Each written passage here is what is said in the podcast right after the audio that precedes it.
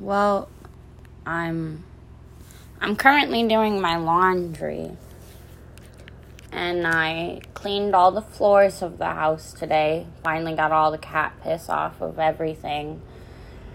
It's been a process, but today I finally finished the remnants. The cats got neutered a couple weeks ago, so they've been tickering off of that.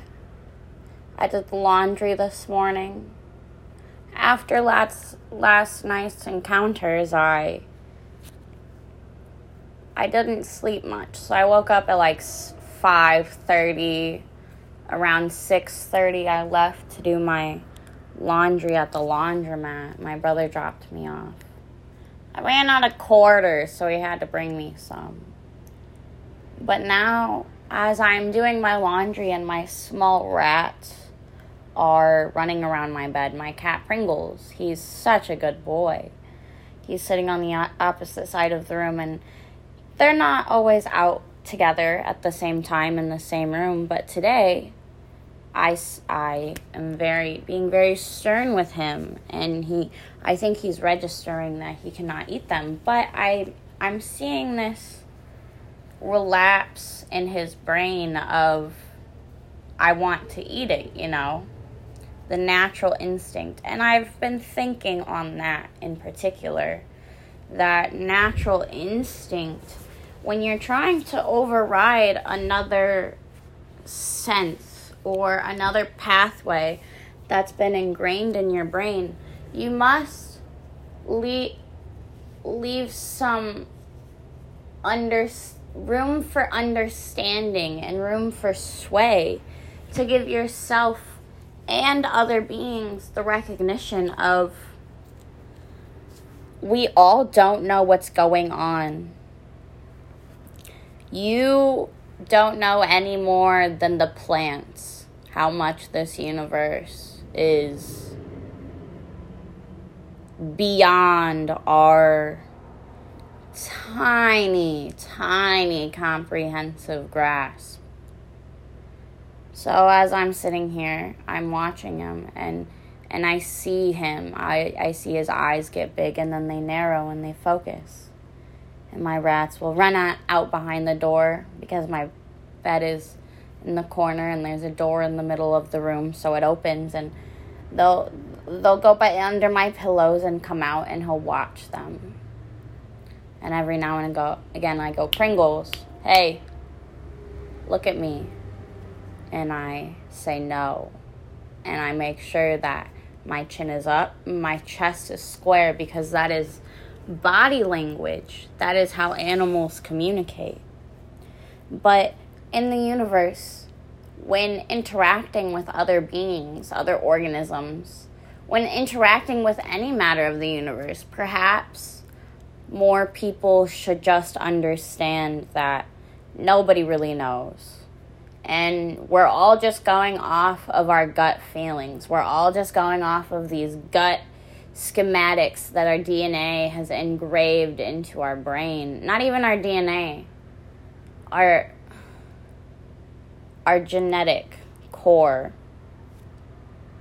Our genetic core of what makes all us organisms separate. But in in the same coin on the same side of that paper is the reality of most cells, most eukaryotic cells, I should say, because there's protists, there's bacteria, there's ar- archae, archae bacteria. I don't fucking know. Hey, Galadriel. Hey, no, look, he's getting. No, okay. Sorry, that's my rat. Um, eukaryotic cells, a lot of animal cells, eukaryotics are the most s- simple complex cell. It's the most broad, generic definition, I suppose. But so we all have the same DNA. We all have the same DNA, practically, okay? Listen, that science is never actually, always, and never. It is never actually 100% science is a sheer probability. I took statistics in high school and man, did I learn a lot. about just you know, you can say there you you think it's a 50% chance something's going to happen and it's like no, no, no, but good sir, it is actually 13.67 for this exact reason. And this is why. And then it's it, it, it puts the world into better proportion, I suppose, for me. But back to the DNA. Um I read this book. It was an interesting book. It was assigned to my AP biology class for summer reading my well, it would have been my senior year of high school. And so it's called The Genius in All of Us by David Shenk. And what he does is he brings into the light of nature versus nurture, which arguably is one of the most profounding arguments within the scientific community. So there's that. But wait, wait, wait. Continuing with that thought is G- on the DNA strand strands there are these genes you know, there's these codons, which are a series of three. I'm just going to give them letters right now. You don't really need more than that. But these three letters, and these letters are paired with anticodons, which get turned into um, amino acid computing things, which get turned into proteins, which make enzymes which make your body blah blah blah looping the circle. But on on these dna strands these these codons these genes a gene is in summary a series of codons that transcribes for a specific trait whether it be physical mental, biological, whether it's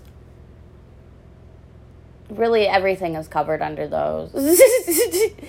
um, but anyway, anyway, when I'm just gonna put this into the best metaphor I can. David Shenk, beautiful book. I think that's how you say his name. David, bless your heart. So sorry your last name's a fucking Shank. Haha. anyway, genes think of the DNA as a very, very long medical hallway. Pringles, no. Look at me, no. Hey, get out of my stationery box, girl. All right. But the DNA strand is this very, very long medical hallway. And we're going to say that it's the same medical hallway for every single cell. So, the genes are these sections of hallways, right? In which there are lights on and off. Simply, the lights are on or off. And based on which sections of the hallway are on, it t- tells you, oh, you're a plant. Oh, well, you're not a plant. So maybe you're, you know, you're this mucus looking fish at the bottom of the sea or maybe you're a bird you know maybe you're a lizard. Who who the fuck knows? Like anyway so the codons are each representing a door in this scenario. And so this is your nature. This hallway in this scenario is your biological nature setup so then we add the nurture aspect into this into this complex. All right. So nature is when they actually start operating the medical hallway or the hospital we'll call it. When they stop uh, start operating the hospital, it is your life. From the second you are born, from no, from the second you're conceived supposedly your the nutrients from the mother starts nourishing the the zygote. So what happens is depending on what nutrients you get depend Pringles no. Stop looking at her, look at me. No. Depending on what nutrients you get as you as you grow.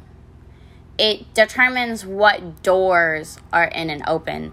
And understand when I say nutrients, I mean any influencing variable from sounds, from where you live, your ethnicity, the languages you speak, the art you're exposed to as a kid, what you're exposed to as a kid, the mindsets of those who cultivate your childhood experience. All of those factors open these doors. And I'm I, I'm not I'm not sure the proper scientific term to coin, but it's like this phenomenon where if as you're nurturing enough amount of doors get opened in a certain section of hallway, whether the light is on or off, if enough doors are opened in a dark hallway, it could turn it on hypothetically, or perhaps it fucks up a lit hallway, you know. But the lit hallways, they're the activated genes. And the activated genes still have codons that are are present and non-present and that are insightful and non-insightful. And when people have genetic disorders i think one of the big things to think about is is that people with genetic disorders are no different than than my cat from a dog or a cat from a from a fox. You know, we're all just cats inside. Pringles is looking at me so weird. He's breathing really fucking heavy.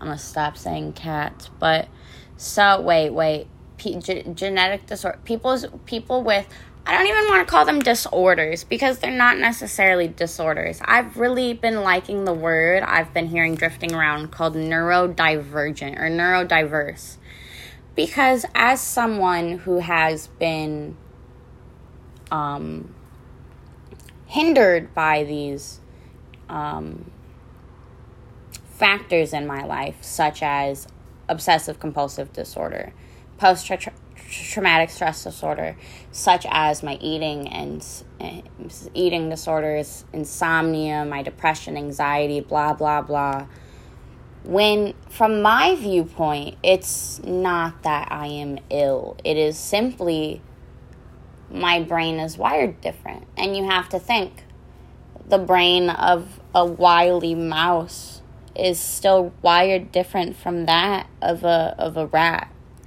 And a domestic rat is different from a feed rat. And a feed rat is going to be different than the, than the rats you'll find roaming around New York sewers. So I guess the point of this study is to state understand we all don't know anything. We are all just responding to the outside environment with the doors that we have been given open.